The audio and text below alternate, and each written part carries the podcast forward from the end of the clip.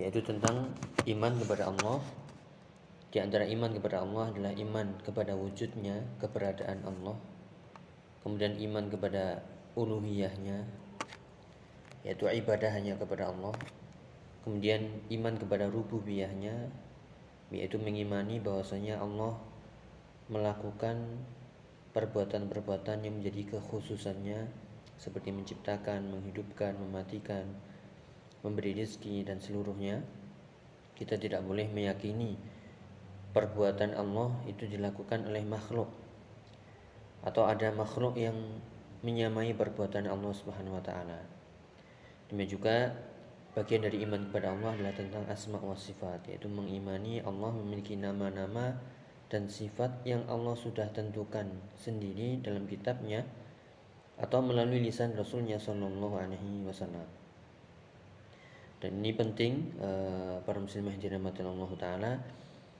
Bahkan uh, kemarin sedikit faedah dari daurah masyayikh dari Syekh Ibrahim Ibn Amir Ar-Ruhaini hafizallahu taala wa ra'ah bila menyebutkan uh, min khususiyati ahli sunnati wal jamaah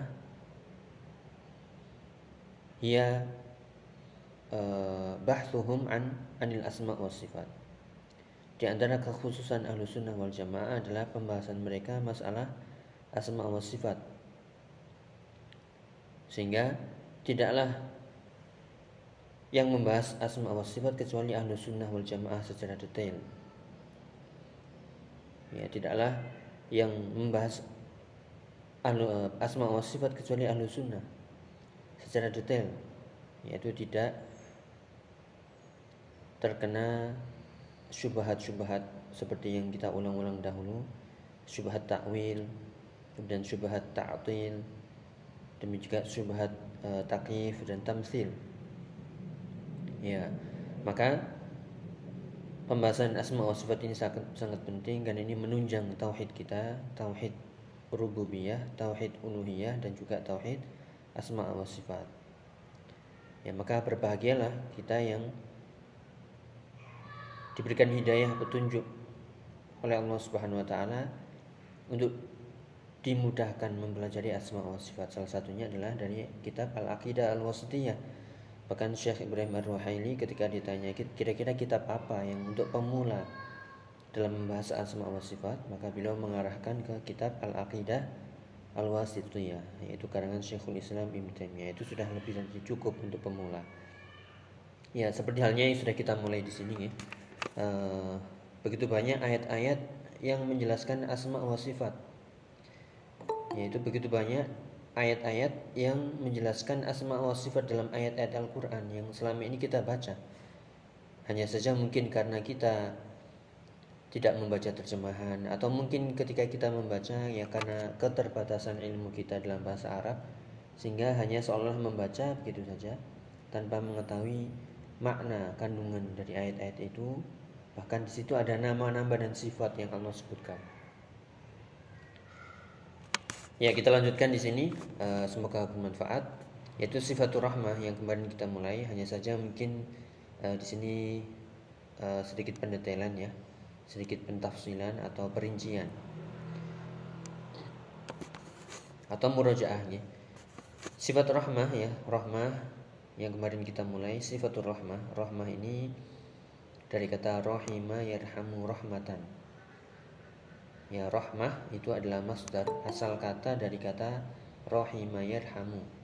Rahmah yang artinya adalah sifat penyayang, sifat pemurah, pemurah sifat pengasih yang ini sangat banyak kita temui di ayat-ayat Allah Subhanahu wa taala. Bahkan ketika kita membaca Al-Qur'an, pertama kali langsung kita membaca bismillahirrahmanirrahim. Ya, meskipun kata bismillah ini atau lafaz bismillah ini bukanlah yang sahih, bukanlah termasuk di antara ayat-ayat kecuali yang ada di surat An-Naml yang kita tampakkan di sini. Di surat An-Naml ayat 30. Ya, bismillahirrahmanirrahim ya. Di situ ada yang warna merah. Bismillahirrahman. Ar-Rahman, Ar-Rahim itu sebenarnya sumbernya satu dari kata rahmah. Kalau bahasa kita rahmat Allah yaitu maha pemurahnya Allah, maha penyayang, maha penyayangnya Allah, maha pengasihnya Allah Subhanahu wa taala. Ya. Kemudian juga ada di ayat berikutnya sedikit murojaah, Rabbana wasi'ta kunna syai'in rahmatan wa ilma. Ya Tuhan kami, yaitu rahmat dan ilmumu meliputi segala sesuatu. Inilah yang membedakan asma wa sifat, nama dan sifat Allah yang menjadi kekhususannya. Dan tidaklah nama-nama dan sifat itu melekat pada makhluk. Karena ada nama-nama dan sifat Allah yang menjadi kekhususannya seperti Allah Ar-Rahman. Ya. Nah ini tidak boleh diberikan nama kepada makhluk ada bayi lahir misalnya diberi nama Allah nggak boleh harus dikasih nama Abdun depannya Abdullah Abdul Rahman ya Abdul Rahim dan seterusnya Abdul Aziz Demikian juga kata Rahman yang dibahas, yang dibahas oleh para ulama. Ar-Rahman ini menjadi kekhususannya. Kalau Rahim mungkin namanya si fulan Rahim boleh. Tapi kalau Rahman ini khusus hanya bagi Allah Subhanahu wa taala, nggak boleh dinamakan Rahman. Kalau mau Rahman ya tambahkan Abdun, Abdur Rahman lengkap. Demikian juga eh, hati-hati ketika memanggilnya ya, uh, biasanya ya karena kebiasaan kita dan adat budaya kita memanggil orang kan ya. Uh, Abdurrahman jadi Dur gitu ya atau uh, Rahman. Nah itu. Lebih baik lengkap Abdurrahman ya maka perlu hati-hati ketika memanggil demi juga memberi nama ya jadi uh, Rabbana wasi'ta kulla syai'in rahmatan wa ilma ya Allah ya Tuhan kami Sungguhnya ilmumu dan rahmatmu itu meliputi segala sesuatu yang inilah membedakan sifat Allah dengan sifat makhluknya. Kalau kita dapati nama Allah sama dengan nama makhluknya rah, rahmat, sama-sama penyayang, sama-sama mengetahui ilmu, akan tapi hakikatnya sangat jauh. Ilmu manusia, ilmu makhluk terbatas, kasih sayang Allah, uh, kasih sayang manusia terbatas, sedangkan ilmu dan kasih sayang Allah Subhanahu wa taala meliputi segala sesuatu. Ya, ini yang membedakan. Makanya laisa kamitslihi syai'un wa huwas samiul basir itu ayat yang harus kita ulang-ulang, yang harus kita hafal. Karena ini kunci. Dan juga karena ini pondasi yang membedakan ahlu sunnah dengan ya ahlu bid'ah atau orang-orang yang menyimpang dalam asma wa sifat.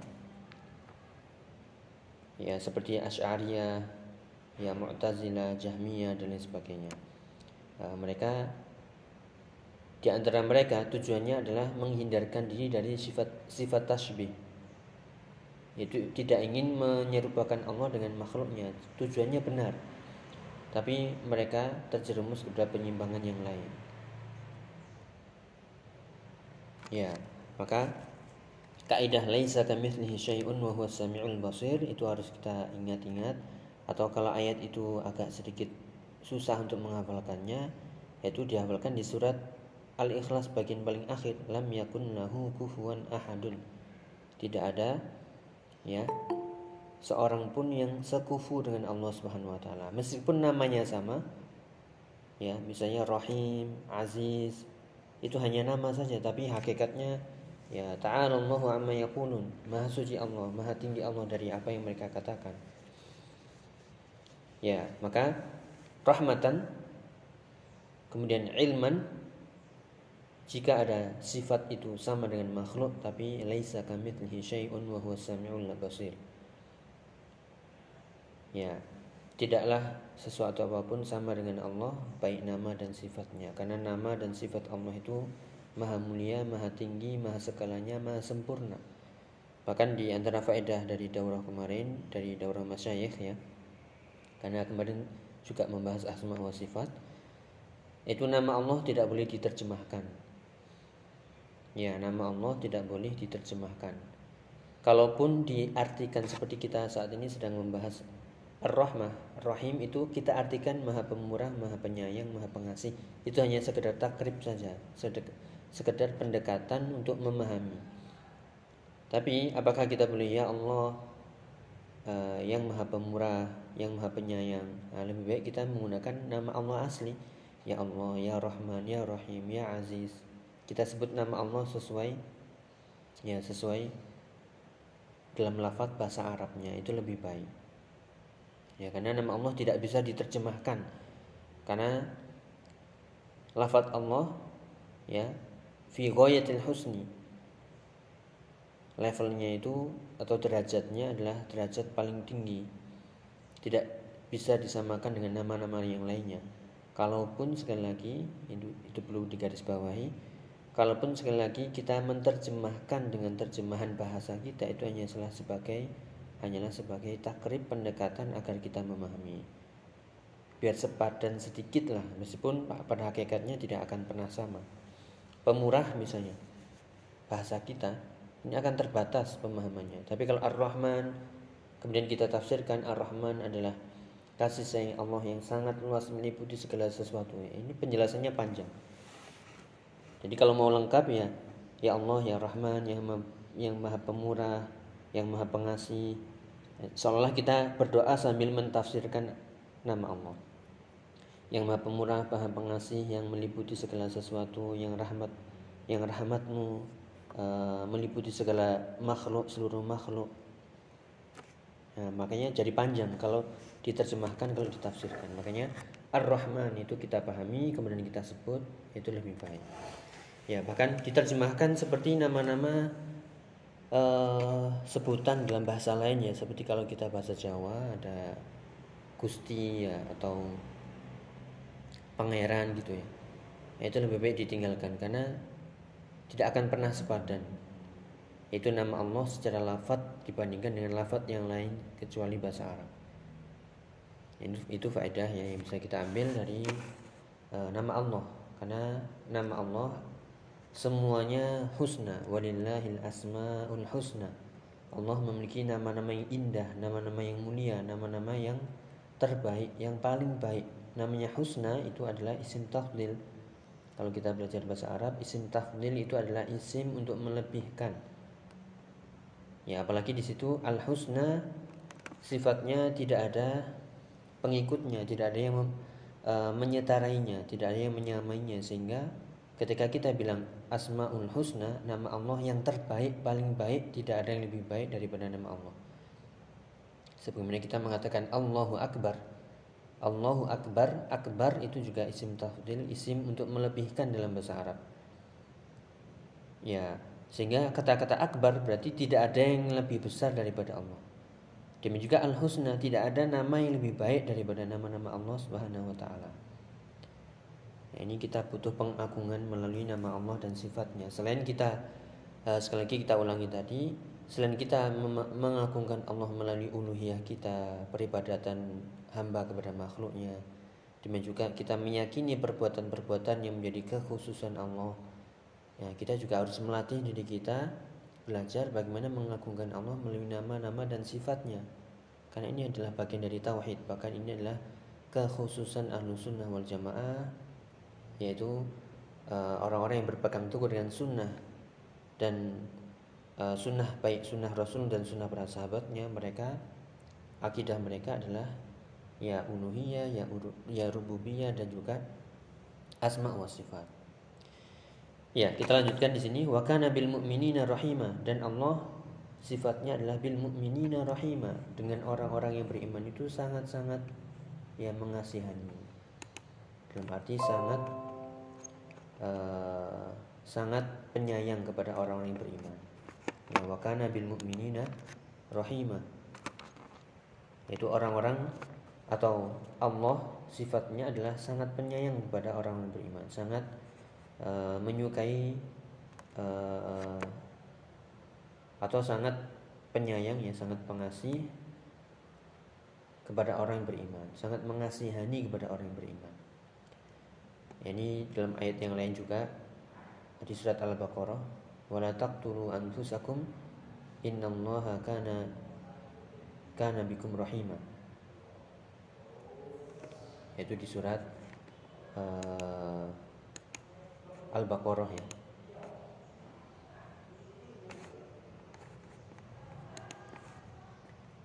Eh bukan di surat Al-Baqarah tapi di surat uh, An-Nisa apa?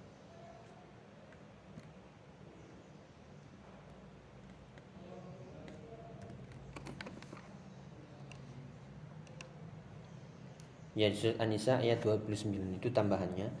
Wala taqtulu anfusakum innallaha kana bikum rahima. Janganlah kalian membunuh diri kalian sendiri. Innallaha kana bikum rahima. Sungguhnya Allah itu terhadap kalian itu sangat penyayang. Ya, kembali ke ayat ini, wa kana bil mu'minina rahima. Ya, kana bil mu'minina rahima yang menunjukkan ya Allah begitu sayangnya kepada hamba-hambanya ya takdir syariah Allah adalah menginginkan seluruh hambanya itu masuk surga. Sebagaimana dalam hadis Nabi Shallallahu Alaihi Wasallam kullu ummati yadkhulul jannah illa man aba. Seluruh umatku kata Nabi masuk surga.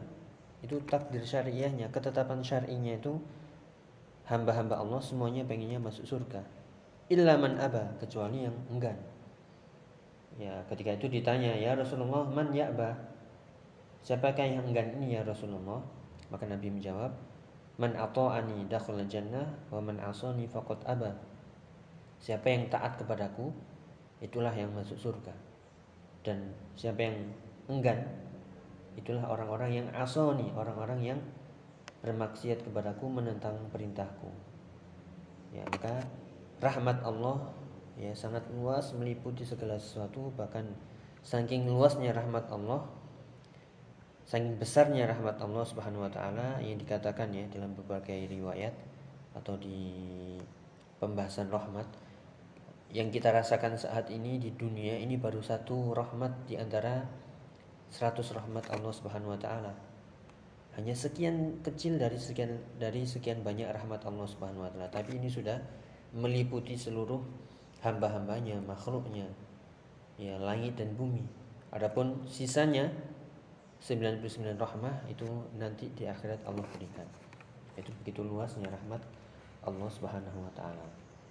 Demikian juga di ayat berikutnya, kata rabbukum ala nafsihi rahmah. Allah telah menentukan, menetapkan atas dirinya kasih sayang. Artinya Allah mewajibkan atas dirinya untuk memberikan kasih sayang kepada Allah uh, kepada hamba-hambanya. Ya, kata rabbukum ala nafsihi rahmah. Allah telah menetapkan kepada kalian bahwasanya Allah wajib untuk ya memberikan kasih sayang kepada hamba-hambanya. Jadi nama Allah ya Ar-Rahmah menunjukkan bahwasanya Allah sangat mencintai, sangat berkasih sayang kepada hamba-hambanya. Ya, cuman karena kita ya kurang memahami nama dan sifat Allah, padahal Allah itu ya Rabbul Alamin yang mengurusi seluruh makhluk yang mengurusi seluruh alam semesta yang tidak pernah berhenti urusannya mengurusi alam semesta. Seharusnya kita tunduk ya bersyukur kemudian selalu mencintai Allah Subhanahu wa taala karena diri kita ini selalu diurus oleh Allah Subhanahu wa taala. Ya Rabbul alamin alhamdulillahi rabbil alamin. Itu kalau kita dalami maknanya kita akan semakin cinta semakin tunduk. Cara memahaminya adalah kita pahami nama-nama dan sifat Allah. Alhamdulillah di situ ada pujian. Seluruh pujian macam-macam ya seluruhnya itu adalah lillah milik Allah Subhanahu wa taala karena Allah adalah Rabbul alamin yang mengurusi seluruh alam semesta langit dan bumi dan di antara keduanya seluruh pergerakan bintang-bintang, bulan, planet-planet semuanya Allah yang mengurusinya tidak akan pernah berhenti. Ya, wallahu ala kulli syai'in qadir. Allah Maha menguasai, Maha berkehendak atas segala sesuatu. Ya. Yaitu uh, di surat Ar-Rahman juga disebutkan Allah selalu mengurusi makhluknya tidak akan pernah berhenti. Ya kita bayangkan atau kita renung kita renungkan tidaklah ya sedetik pun atau sepersekian detik pasti Allah mengurusi kita. Jantung kita peredaran darah kita itu diri kita sendiri saja. Ya belum pergerakan matahari bulan angin ya. Kemudian makhluk-makhluk yang lain semuanya Allah yang mengurusi maha besar Allah. Maka patutlah kita banyak-banyak bersyukur banyak-banyak mencintai Allah Subhanahu wa taala dengan tunduk kepada perintahnya ya sesuatu yang aneh ketika ini hanya permisalan sekali lagi seperti yang kita sebutkan tadi kalau kita ingin menjelaskan nama Allah dengan permisalan yang lain atau dengan terjemahan bahasa kita atau dengan uh, permisalan bahasa kita atau dengan permisalan makhluk hanyalah sebagai takrib. Takrib itu artinya pendekatan. Tapi walillahil masalul a'la, tapi Allah sifatnya lebih tinggi lagi. Misalnya ketika kita mengurusi seorang anak misalnya ataupun mengurusi anak buah. Entah itu pegawai bawahan kita ataupun teman kita. Tiap hari kita berikan nafkah tiap hari kita berikan uang tiap hari kita berikan makanan baju kita belikan ya rumah kita uh, buatkan misalnya kendaraan kita siapkan semuanya kita siapkan. Ternyata orang tersebut ya membangkang kepada kita membangkang menolak perintah kita bahkan memusuhi kita ya bahkan e, membicarakan buruk di luar di, luar kita ya. Nah, tentu kita sebagai yang mengurusi dia mulai dari awal ya memberikan sesuatu yang banyak kemudian kok seperti itu ya tentu kita akan ya akan marah. Itu sifat manusia. Walillahil masalul a'la. Walillahil masalul a'la walillahil masalul a'la. Dan Allah memiliki sifat yang lebih tinggi. Itu kalau manusia saja seperti itu ya adapun bagi Allah jika Allah memang disifati dengan kejam ya begitu atau dengan zalim ya itu nasallahu al-afwa wal afiyah naudzubillah. Seandainya saja Allah memiliki tidak memiliki sifat rahmah ya yang kasih sayangnya meliputi segala sesuatu dan sangat-sangat luas, pasti setiap orang yang bermaksiat ya langsung Allah berikan balasan seketika itu juga. Setiap orang yang berdosa langsung Allah berikan balasan seketika itu juga. Ya tapi karena rahmat Allah ya Allah memberikan ampunan, membuka pintu taubat seluas-luasnya selama matahari belum terbit dari barat. Demi juga selama nyawa belum digor-gor yaitu di kerongkongan Kemudian Allah memberikan jalan-jalan menuju petunjuk, jalan-jalan taubat, ya jalan-jalan menuju ilmu yang benar. Ya, Allah masih menangguhkan seolah-olah diberikan kesempatan untuk bertobat. Ada yang mengingatkan dan seterusnya. Kemudian masih diberikan kesehatan, masih bisa menghirup nafas dengan bebas, masih bisa makan. Ya, seharusnya kita malu ketika kita menentang perintah Allah padahal kita setiap hari setiap detik diurusi Allah dengan rahmatnya. Ya tapi kenapa kita ya menentangnya? Naudzubillah. Maka perlunya kita mendalami dari sifat rahmat ini saja kita semakin tunduk kepada Allah malu kepada Allah. Kemudian kita tidak ada jalan lain kecuali beribadah kepadanya. Kalau kita seolah-olah oh saya sudah sholat ini sholat itu sholat malam, puasa sunnah, sodako tiap hari itu nggak akan bisa menukar ya, tidak akan bisa menukar nikmat Allah dengan rahmatnya. Tidak akan pernah sebanding. Sholat kita, ibadah kita hanya sedikit, sedangkan rahmat Allah, kasih sayang Allah itu setiap detik mengalir terus. Sedangkan kita kadang masih tidak beribadah dalam arti masih melakukan hal-hal yang mubah karena kita manusia ya ada waktunya bekerja, waktunya tidur, waktunya mengurusi yang selain ibadah.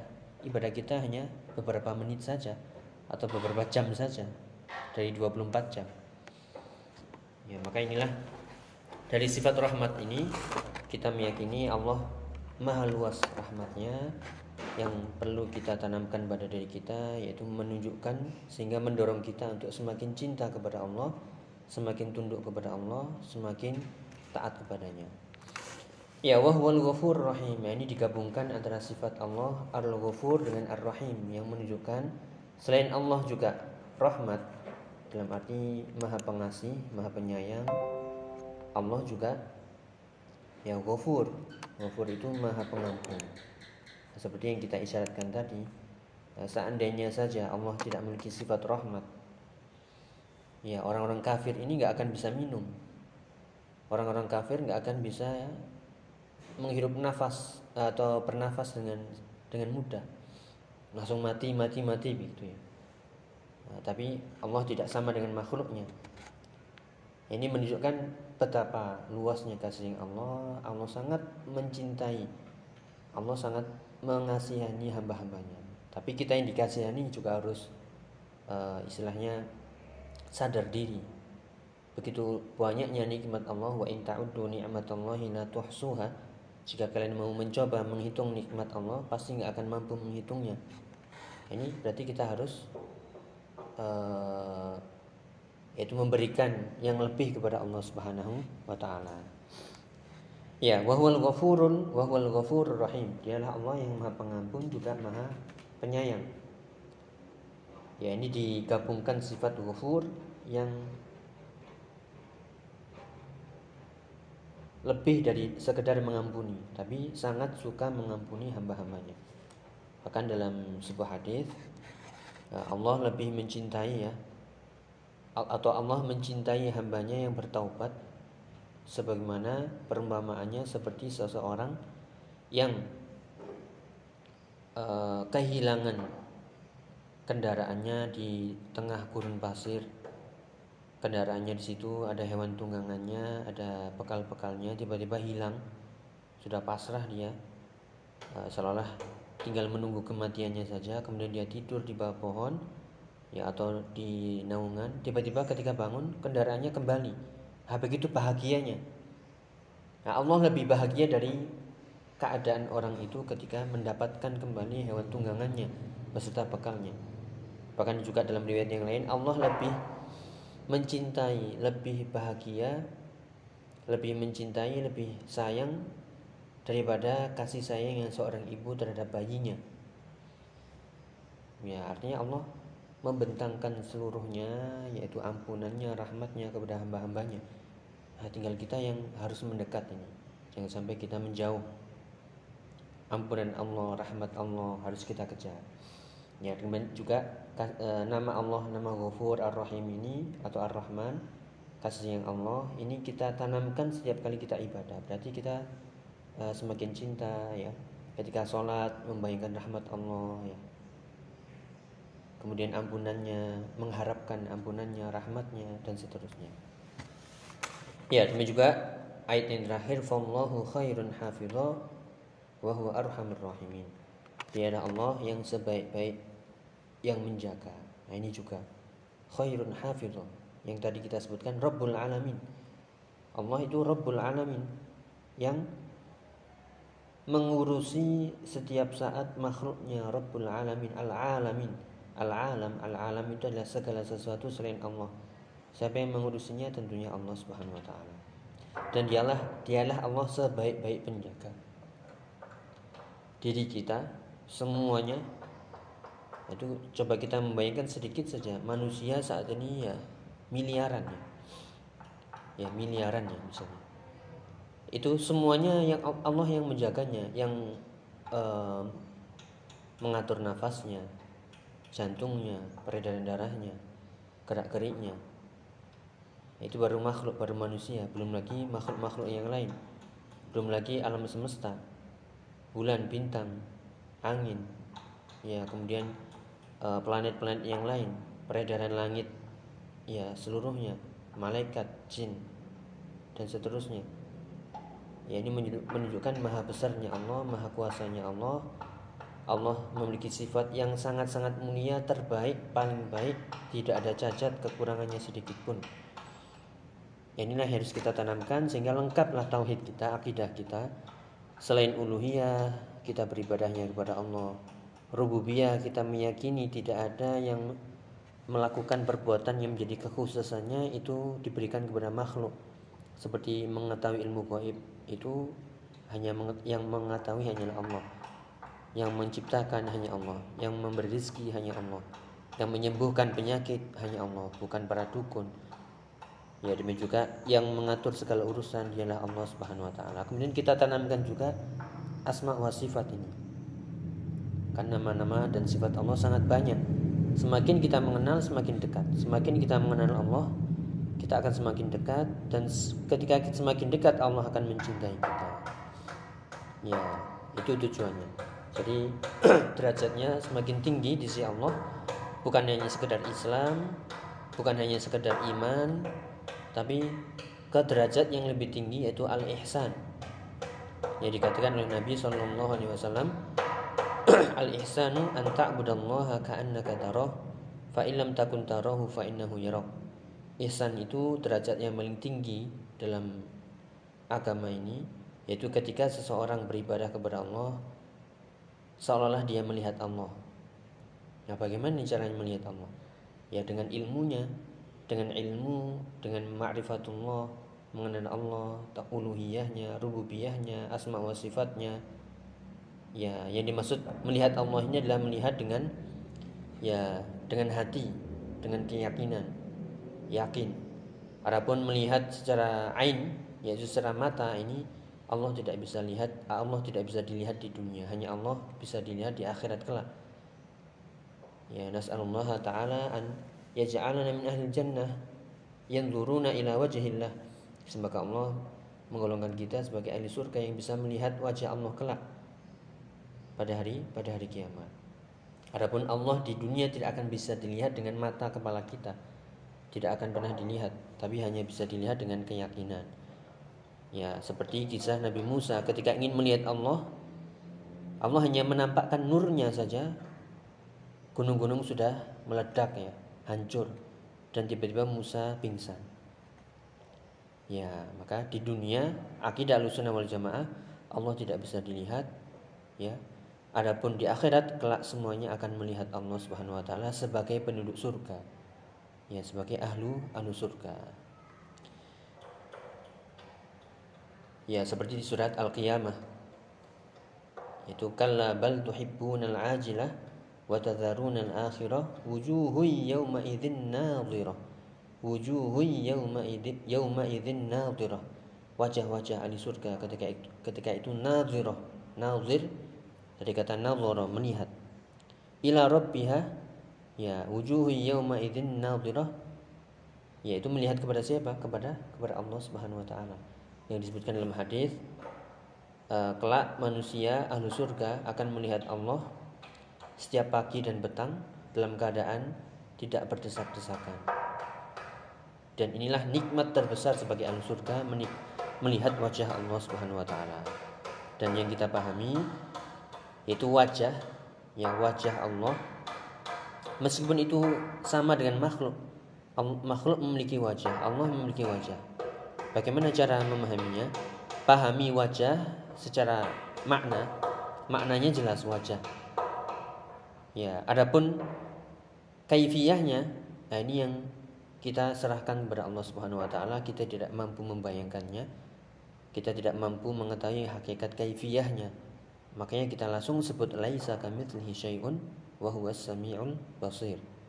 Allah tidak sama dengan makhluknya sedikit pun dan dia Allah Maha mengetahui, Maha ya Maha melihat. Sebagaimana mana istiwa. Istiwa istawa al-arsh ya uh, istawa istawa itu maknanya jelas meninggi ke atas. Adapun kaifiyahnya itu bagaimananya bagaimananya itu yang kita serahkan kepada Allah Subhanahu wa taala. Bukan berarti kita nggak ngerti istiwa. Bukan berarti kita nggak mengerti makna wajah, makna tangan, makna mencintai, makna ridho, makna rahmah. Maknanya paham. Tapi kaifiyahnya itu yang kita serahkan kepada Allah Subhanahu wa taala. Jadilah akidah Ahlussunnah wal Jamaah agar kita selamat dari takwil, dari ta'til ya dari uh, tasbih atau dari tamsil dan dari takyif ini hal seperti perkataan Imam Malik ketika ditanya akidah alusunah jelas. Para sahabat jelas memaknai mana istawa. Tapi ketika itu ditanya istawa itu apa? Ma mana istiwa? Mendengar pertanyaan ini Imam Malik ya uh, bercampur baur ya antara uh, kemarahan ya rasa takut mungkin ya kepada Allah. Beliau menundukkan pandangannya kemudian baru menjawab itu al istiwa'u maklum makna istiwa itu maklum. Maklum itu diketahui dalam bahasa Arab. Secara makna secara bahasa. Wal kaifu majhul. Adapun kaifiyahnya bagaimananya istiwa Allah bagaimananya wajah Allah bagaimananya tangan Allah bagaimananya kaki Allah Subhanahu wa taala itu yang majhul. Maksudnya tidak diketahui hakikatnya karena makhluk sangat terbatas. Bukan makdum bukan berarti kita makdum sehingga menolak sebagaimana ahlu ta'til yang menolak nama-nama dan sifat Allah. Ketika ditanya eh, apakah Allah memiliki wajah? Wallahu alam. Nah, bukan wallahu alam dari sisi namanya mereka menolak baik makna dan kaifiyahnya tapi alusuna wal jamaah secara makna memahami karena itu bahasa Arab ya. Wajah aliyat ya kemudian mahabbah al istiwa yaitu semuanya adalah makna dalam bahasa Arab yang jelas paham. Yang kita serahkan kepada Allah itu adalah kaifiyahnya. Ya adapun kaifiyahnya itu hanya Allah yang mengetahuinya. Kenapa? Karena laisa kamitsli syai'un wa huwa samiul samiul basir. Ya itulah uh, pembahasan tentang asma wa sifat. Ini sangat penting dan tidaklah sunnah kecuali mereka yang membahas uh, asma wa sifat ini secara detail dan kita bersyukur ya kita diberikan hidayah oleh Allah Ta'ala untuk mengerti manhaj bagaimana beragama dengan benar dalam memahami akidah, iman kepada Allah, iman kepada keberadaan Allah, wujudnya Allah. Allah itu ada, bukan tidak ada, bukan ma'dum. Ya, ketika Allah ada berarti kita wajib untuk beribadah kepadanya, kita wajib menetapkan perbuatan-perbuatan menjadi kekhususannya dan kita juga wajib namanya Allah itu ada berarti punya nama dan sifat. Dan nama dan sifat Allah tidak sama dengan makhluknya. Kita hanyalah sami'na wa ata'na tunduk dan patuh. Ya apa yang Allah tetapkan dari nama-nama dan sifatnya yang ada dalam Al-Quran atau yang ada dalam nama atau yang ada dalam hadis Nabi SAW kita tetapkan sebagaimana mestinya. Tidak kita takwil kita palingkan maknanya dari makna aslinya tidak kita taktil kita tidak menolak mentah-mentah semuanya atau kita tidak me, uh, mentamsil, memisalkan, oh Allah seperti ini, Allah seperti itu, tidak boleh. Kenapa? Laisa kamitslihi syai'un wa huwas samiul basir. Lam yakun lahu kufuwan ahadun. Ya, ayat-ayat itu yang harus kita ulang-ulang. Demikian juga kita tidak boleh mentakyif mereka-reka uh, kayaknya seperti ini deh, kayaknya begini, kayaknya kayaknya sepertinya itu kita buang. Hakikat nanti Allah akan menampakkan ya di hadapan penduduk surga bagaimana wajah Allah dan itulah senikmat-nikmat yaitu senikmat-nikmat ganjaran yang diperoleh oleh ya penduduk surga. Ada ziyadahnya, ada tambahannya yaitu nikmat melihat wajah Allah Subhanahu wa taala. Ya, mungkin itu yang bisa kita bahas. Uh, wallahu taala bisawab. Sebagai penutup ya, saya menunjukkan begitu besarnya rahmat Allah Subhanahu wa taala. Ya ada satu hadis yang menunjukkan yang tadi kita ulang-ulang. Seandainya saja Allah Subhanahu wa taala tidak memiliki sifat rahmah artinya sifat pelit begitu ya. Nah, uh, nasallahu taala ya ya subhana ini hanya permisalan saja untuk mendekatkan agar kita lebih paham. Demikian juga seandainya Allah sifatnya zalim wal billah uh, tentu Allah tidak disifati dengan sifat-sifat buruk seperti ini. Ya ada satu hadis yang mungkin menjadi perhatian kita yaitu hadis Nabi SAW eh, lau kanatid dunya indallah mithla janahi ba'udah ba'udah ma saqa kafirun syurbatan walau uh, ma kana ma ya ma syariba kafirun walau syurbatan min ma wa kama qala sallallahu alaihi wasallam. Itu kalau seandainya dunia di sisi Allah itu sebesar sayap nyamuk ya kalau seandainya dunia di sisi Allah itu sebesar sayap nyamuk dunia kita lihat ya dunia ya dunia segala isinya luasnya seperti itu itu hanya dunia. Kalau seandainya dunia itu di sisi Allah sebesar sayap nyamuk ya masa kafirun ya masa kok kafirun syurbatan min ma'in atau kama qala sallallahu alaihi wasallam kalau seandainya dunia di sisi Allah sebesar sayap nyamuk, pasti orang kafir ini nggak akan bisa minum walaupun hanya seteguk ya, seteguk air. Ambil gelas, seteguk. Allah nggak akan mengizinkan. Seandainya dunia itu berharga di sisi Allah. Tapi dunia nggak ada harganya di sisi Allah ya. Yang kafir silakan faman faman kan uh, fal yu'min ya. Siapa yang mau beriman silahkan beriman. Siapa yang mau kufur silahkan kufur tapi balasan Allah sudah menunggu di sana. Itu yang muluk kiamat yang artinya uh, menunjukkan keluasan rahmat Allah kasihnya Allah betapa besarnya uh, rahmat Allah Subhanahu wa taala ya. Sehingga dibiarkan yang mau kufur silahkan mau beriman silahkan. Tidak akan mengurangi kekuasaan Allah atau menambah kemuliaannya. Ya seandainya dunia itu di sisi Allah sebesar sayap nyamuk ya pasti orang kafir ini nggak akan bisa minum walaupun seteguk. Tapi karena keluasan rahmat Allah ya yang sholat dan yang tidak sholat sama masih diberikan bisa makan bisa minum bisa bernafas dan seterusnya. Nah kita sebagai orang yang beriman nah ini harus berarti harus lebih lagi dari orang-orang uh, kafir ya orang-orang munafik orang-orang yang ahli maksiat. Berarti kita harus banyak-banyak bersyukur ya. Uh, banyak-banyak taat kepada Allah banyak-banyak bertobat banyak mengetahui hakikat diri kita. Siapa kita? Siapa diri kita? Seberapa iman kita? Seberapa ketaatan kita? Sehingga kita semakin tunduk malu kepada Allah. Dan inilah yang diharapkan. Selalu merasa kembali kepada Allah. Dan inilah ya iman ya iman bisa disiram dengan hal-halnya seperti ini Ya, wallahu taala miswab mungkin itu yang bisa kita bahas. Uh, semoga bisa nanti kita lanjutkan kembali di pembahasan berikutnya masih tentang nama-nama dan sifat Allah yang sekali lagi uh, para ummahat dan para muslimah yang dirahmati Allah taala. Ini adalah pembahasan yang penting, bagian dari iman kepada Allah. Selain wujud Allah, uluhiyah Allah, rububiyah Allah juga asma wa sifatnya. Dan inilah menjadi kekhususan Ahlussunnah wal Jamaah Orang yang mengikuti sunnah dengan sebenar-benarnya pasti dia belajar tentang nama dan sifat. Siapa yang mengikuti salaf, siapa yang mengikuti para pendahulunya dari para sahabat, para a'immah, ya, uh, para imam-imam madhab, Imam Syafi'i, Imam Malik, Imam Abu Hanifah, Imam Ahmad dan imam-imam yang lainnya pasti ya mempelajari asma wa, wa sifat. Beruntunglah kita yang sudah mengenal manhaj ini dengan benar dengan kita istiqomah terus belajar banyak bertanya fasalu ahla dzikri in kuntum la ta'lamun. Wallahu taala bisawab. Semoga bermanfaat kurang lebihnya mohon maaf. Uh, monggo nanti jika ada pertanyaan dipersilahkan. Jika tidak ada uh, atau mungkin nanti bisa di chat ya di grup atau WA monggo tafadhol. Kita akhiri subhanakallahumma bihamdika asyhadu an la ilaha illa anta astaghfiruka wa atubu Wa akhiru da'wana alhamdulillahi rabbil alamin. Wassalamualaikum warahmatullahi wabarakatuh.